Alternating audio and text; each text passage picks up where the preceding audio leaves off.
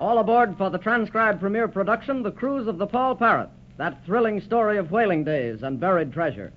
The trim ship Poll Parrot has landed finally at the secret island of Galto, where Ezra Grange, the ship's owner, along with Captain Dalton and our young friends Johnny Robbins and Sue Grange, expect to find the valuable mineral deposit indicated on the map originally drawn by Johnny's father and the late Ezekiel Kipp. While the party is ashore endeavoring to locate the mineral deposit, the two troublemakers, Al Testi and Red Mulhooly, who have been imprisoned in the hold of the ship, manage to escape and overpower First Mate George Wainwright, who remained aboard to guard them. Then, in a raging argument which develops between the two plotters, Al Testi is thrown overboard in a sea of man-eating sharks, and Red is left alone. Red takes one of the whale boats and rows some distance out to sea, around to the far side of the island, so as not to be seen by the shore party. He finally beaches his boat in a little inlet, and then... Well, I ain't got Al Testi to worry about no more. Now I'm on my own. I'll be a millionaire, so help me. And now that I've got this boat beached, better haul her ashore and hide her someplace. This clump of bushes should do. There she be. Now let's take a peep at our bloomin' island here. There ain't much more than that big ugly volcano and a bit of woods about the base of it. That and a hole. A vast. That looks like a cabin at the edge of the woods. Who could be there? I better go over and have a look. I better keep this gun handy. Here we are. I'll just throw the door open quiet-like. Don't move where we are. Empty. I'll have a chance to look around. Avast. Somebody coming. Good fishing. Grub for a couple of days now. Good fishing. Stand aside, you walking skeleton, and don't make no noise. Hey, who are you? You walrus? What are you doing on my island? This is mine. Mine, I tell you. Get off. Years ago, I set foot ashore here and claimed it, and it's mine. And nobody's getting that mineral deposit but me. Stow that. There's plenty what knows of this island. Galto, that's what it's called, and I know that much. So how can you stand there and say nobody knows about it? Galto? How come you know that name? That's what me and Jonathan Robbins named the place when we landed here for water years ago. Hold on there, you swab. You and Jonathan Robbins, did you say? Aye, blanket walrus, that's what I said. And however ye come to know it... Stow that a minute, you lubber. I gotta think. I has to have it quiet when I thinks. Jonathan Robbins was the father of that bloomin' little sprout that's our cabin boy. Hold. What's your name, you mildewed old fossil? No man can call Ezekiel Kipp a fossil without being swamped... Stow it, I say. So you're Ezekiel Kipp, are you? Blister and barnacles. You're no ghost, are you? You're supposed to be dead. Dead? How do you know all this about me? It seems there's foul work afoot that nothing's a secret anymore. Old man, there's a chance we may be friends. We could do a lot for each other. How do you mean? Speak up. Well, listen to this, mate. Years ago, you and Jonathan Robbins discovered this island had rich minerals on it when you were sent ashore here from your ship for water. You both held your peace and made a map of the place, intending to return when you were able to outfit your own brig to mine the minerals and get rich from the Salem. How ye know this, I don't know, but it's the gospel truth. Speak on, man. In time, you ran off with the map, leaving Robbins with nothing for his pains but anger for you and hate for the sea. He quit the life of a seafaring man and moved inland to farm. Be that as it might, there's no profit in going into matters what's past.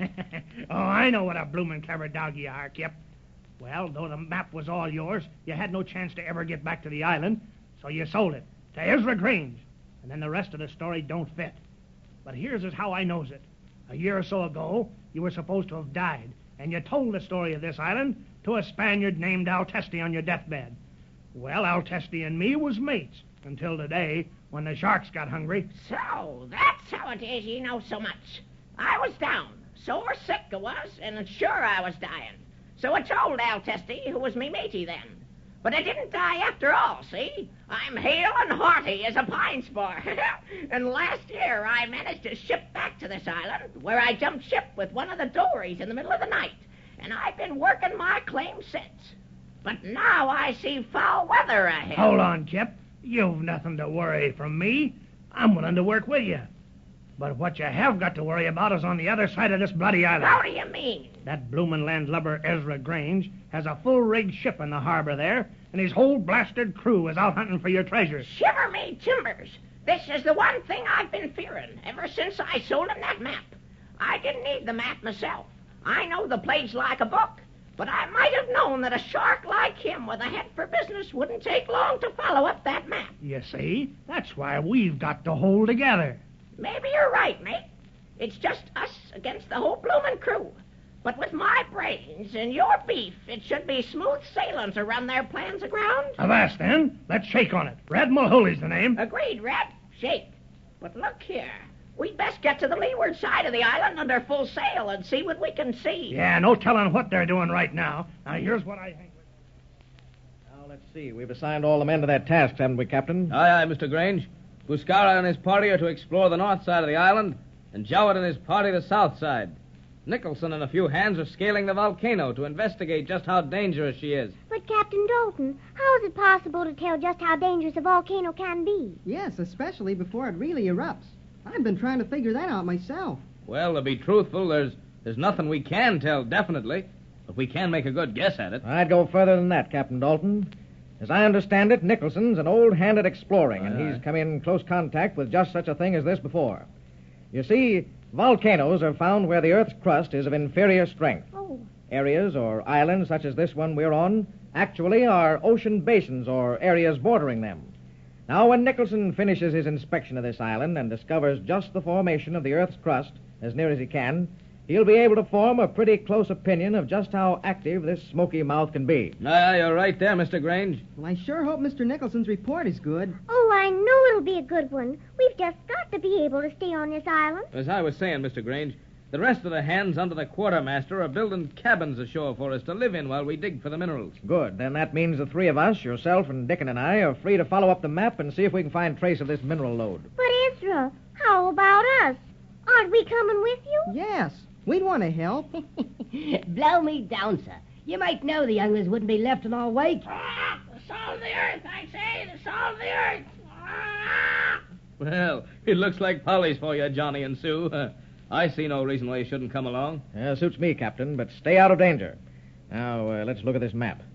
Look, there's the harbor, the volcano, and here's approximately where we are now, close to the foot of the mountain. Now, the outcropping of the vein should be directly ahead of us on the lower slope. Let's set out here. Excuse me, sir. Sue and I were just sort of wondering, what is the mineral that we're looking for? Yes. You know, Ezra, you never have said just exactly what it is. And although my father was one of the discoverers, he never said anything about it to me, you know. He was so disgusted with the whole business, he never told Mother or me anything about it. Well, you can't blame anybody for being disgusted when his partner steals his possessions. It was when that swab Ezekiel Kipp ran off with the map that your father let to see, wasn't it, Johnny? That's right, Captain. Well, I'm not certain of the exact nature of the mineral. It's one of two things, that I know, but I'd rather not say until I see it. I know it'll be easy to say, because if it could be identified by two seamen who naturally know little of minerals, it should be pretty obvious. Begging your pardon, sirs, but this part of the underbrush don't look as if nobody ain't been here. What's that, Dickon? You think somebody's been here before us? Aye, aye, Captain Dalton. Look here, look.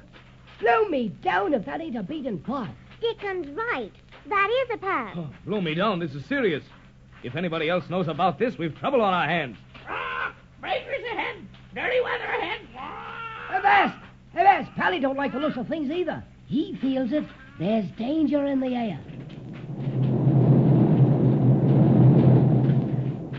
There goes old Smoky Mouth again. Gee, that rumbling is sort of scary. Now, wait a minute. I think, yes, we should be almost at the beginning of the deposit. The map shows it to be in a place just above a slight rise. And there's the rise, Mr. Grange, right ahead.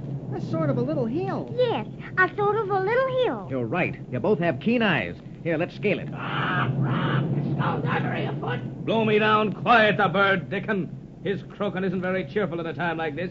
Ah, Edmund. Ah, still that, you bloomin' pelican. Bad enough without you, John.